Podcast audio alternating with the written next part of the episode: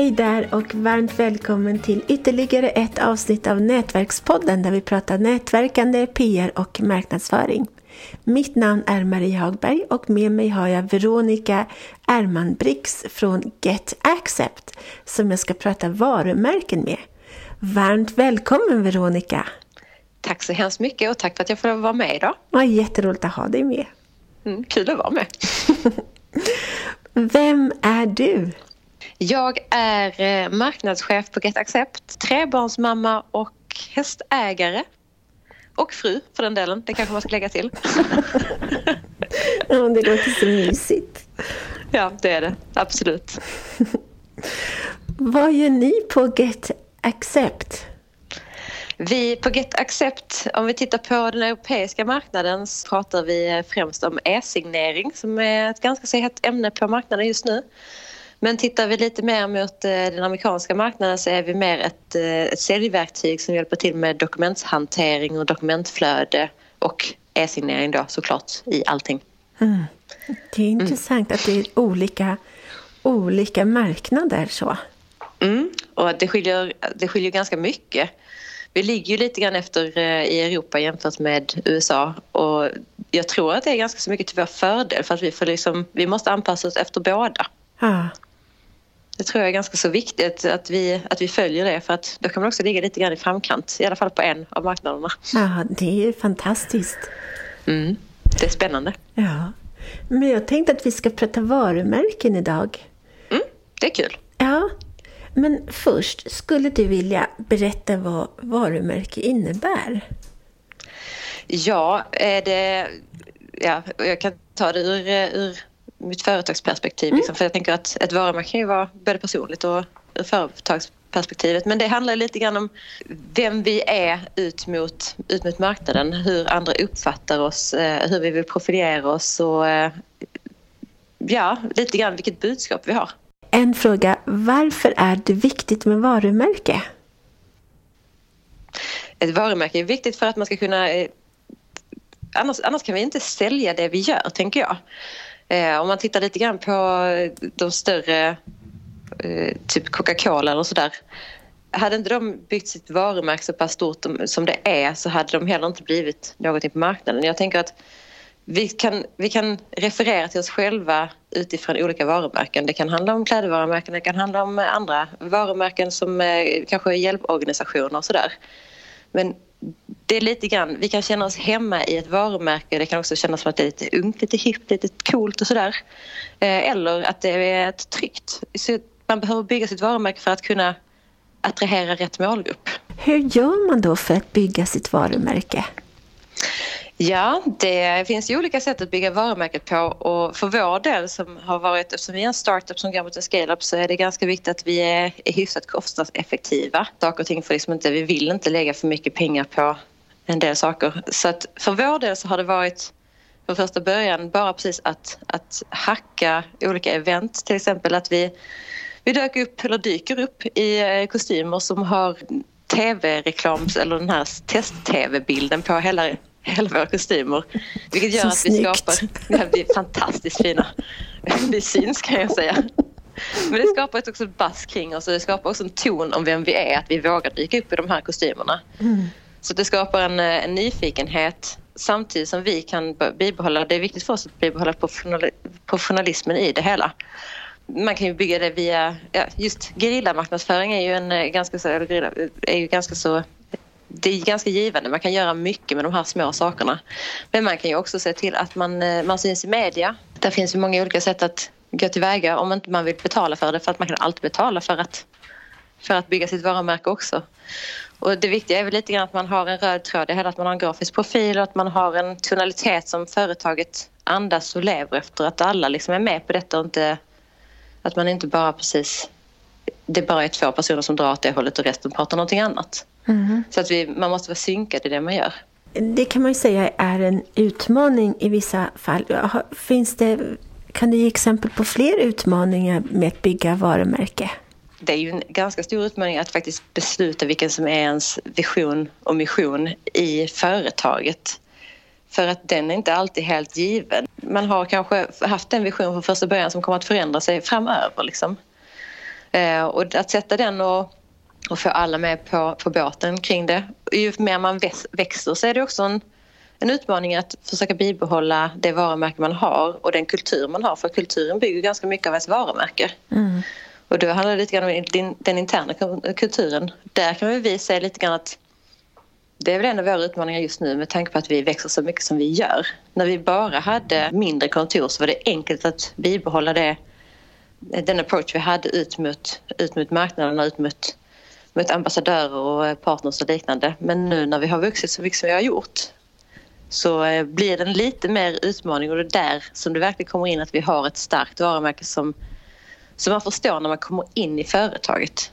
Som alla kan säga att ja men okej, det är där i Get Accept. Det är det de, de det är typiskt Get Accept. Mm. Mm. Det är häftigt. Och det är våra tv-kostymer, absolut. Alla vet att det är Get Accept som kommer då. Vad har ni mer gjort för att bygga varumärket? Har du nu exempel? Så här på rak arm. Det är, vi, vi deltar väldigt mycket i olika event. Där kommer ju såklart våra kostymer in också. Men vi har deltagit mycket i olika event. Inte bara precis ställt ut, det gör vi har gjort mycket på sistone tid. Men att faktiskt bara vara närvarande och se till att samverka med olika, olika branscher som vi är intresserade av. Och vi jobbar mycket med partners som till exempel HubSpot och eh, SuperOffice Slime där samverkar vi väldigt mycket för att vi vet om att de har starka varumärken, de är välaktade liksom. Och om vi kan få vara kompisar med dem så får vi också en påbyggnad på vårt varumärke som, som stärker att, att vi är seriösa och att vi kan vad vi gör. Det, det tror jag är, en, är ganska så, det är, en, det är ett ganska så enkelt sätt att arbeta med samtidigt som det kan vara en utmaning. Men Hittar man rätt partners och ambassadörer så kan man komma väldigt, väldigt långt på vägen. Hur marknadsför ni era tjänster förutom via, via partners och att ni går och bombar eller vad man ska säga? ja. Vi, vi har börjat, vi försöker göra lite mer av traditionella, nu mer traditionella, för var traditionella faktiskt print eh, annonsering. Men vi, vi syns ju såklart på Google Ads. Vi försöker synas i sociala medier ja, de vanliga eh, kanalerna som man, som man bör synas på. Vi, vi arbetar väldigt mycket med det organiska på LinkedIn till exempel. Mm. Där vi försöker vara aktiva, uppdatera och sprida någonting med, med värde mer eller mindre varje dag. Oj. Så att vi försöker skapa någonting så att vi får en interaktion och ett engagemang. Och vi tror på att man kan jobba mycket mer kostnadseffektivt än det är inte alltid läge att bara precis kasta runt pengar för att det inte alltid det ger någonting. Så att allting måste mätas och tittas på. Mm. Och kan man, göra det, kan man göra det utan att betala en himla massa så tycker vi att det är perfekt. Och det kan man alltid göra på sociala medier. Ja, det är helt sant. Alltså jag mm. börjar förstå varför ni verkar vara så populära bland kunder och medarbetare. Ja, jag tror att vi har gjort en bra vi har haft ett fokus på att eh, se till så att, de, så att våra kunder, framförallt ja, även medarbetare, men får en bra ingång när de börjar med Get Accept. Att vi alltid, att vi känns som en partner som håller dem i handen, som är med dem och som hjälper till med introduktionen och onboardingen under första tiden. Så att jag tror att vi har byggt en bra, ett, ett bra förtroende och därför har vi också väldigt starka ambassadörer i våra kunder. Det är ju fantastiskt. Eh, berätta vad det betyder onboarding för den som inte vet en onboarding som vi kallar det har vi både för våra nyanställda och för våra kunder. Det innebär att man tar en, eh, man, man har en första session där man går igenom, som för våra kunder, hela verktyget. Så går man igenom det tillsammans, vad det är de har för ambitioner att använda det till, hur de kan använda det och sen så får de börja skicka ut sina testavtal eller skicka sina avtal och sen så under hela tiden så finns vi tillgängliga för att ställa frågor till och ge dem svar, hjälpa dem och guida dem igenom, visa dem hur verktyget fungerar så att de känner sig säkra och känner att de liksom kan, de kan jobba med det utan att det blir eh, frågetecken. Alltså gud vilken serviceanda. Det är fantastiskt. Ja, det, det är faktiskt, och det tror, tycker jag vi är väldigt stolta över det. För att, och det vill vi gärna hålla kvar vid för vi tror att det gynnar oss mycket att, att våra kunder får en, en bra start. Ja, gud jag önskar att alla företag var likadana. det är Ja, det hade varit fantastiskt.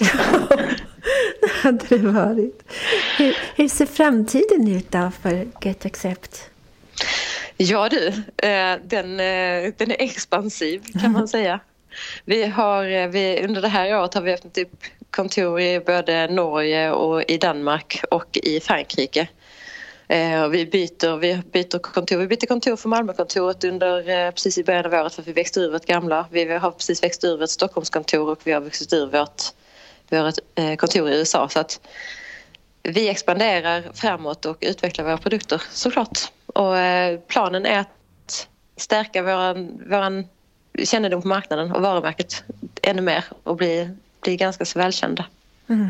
Hur fort har ni vuxit? Ni har vuxit jättefort vad jag förstått. Vi har vuxit jättefort. Vi startade 2015. Vi har, vi har tredubblat vår omsättning varje år och sen i augusti förra året, i augusti förra året var vi 22 anställda och nu är vi över 70. Herregud. Mm. Ah, mm. Men det är med en bra balans, det bör tilläggas. Vi mår bra. ja, men det är jättebra. Har mm. du en avslutande ord till Nätverkspoddens lyssnare? Vad de bör tänka på varumärken eller något annat? Ja, ja, jag tror att mina avslutande ord skulle vara att våga liksom tänka lite grann utanför boxen och våga, våga vara där inte någon annan är och ta plats. Som vi går in i våra galna kostymer. Det är inte till något negativt även om man känner sig, man, man känner sig väldigt uttittad. Man, ibland känner man sig till och med dum. Men det kommer alltid någonting positivt ur det. Så att om man vågar göra någonting lite tokigt så eh, brukar det komma något positivt ur det. Ja, alltså jag tycker det låter som en strålande idé. Jag hoppas att jag får se det. Jag ska skicka bild till dig senare. Bra. Absolut. Ja, men stort tack Veronica för att du ville vara med. Tack själv Marie. Det var jätteroligt. Kul. Tusen tack. Det här avsnittet presenterades av tjänsten Hjälp en journalist. Den är till för företagare som vill bli intervjuade i tidningen men antingen inte vet hur de ska göra eller har råd att anlita hjälp. Tjänsten är också till för journalister som vill ha hjälp med att hitta intervjupersoner till sina artiklar, radio och tv-program. Läs mer på www.hjälpenjournalist.nu www.hjälpenjournalist.nu Varmt välkommen!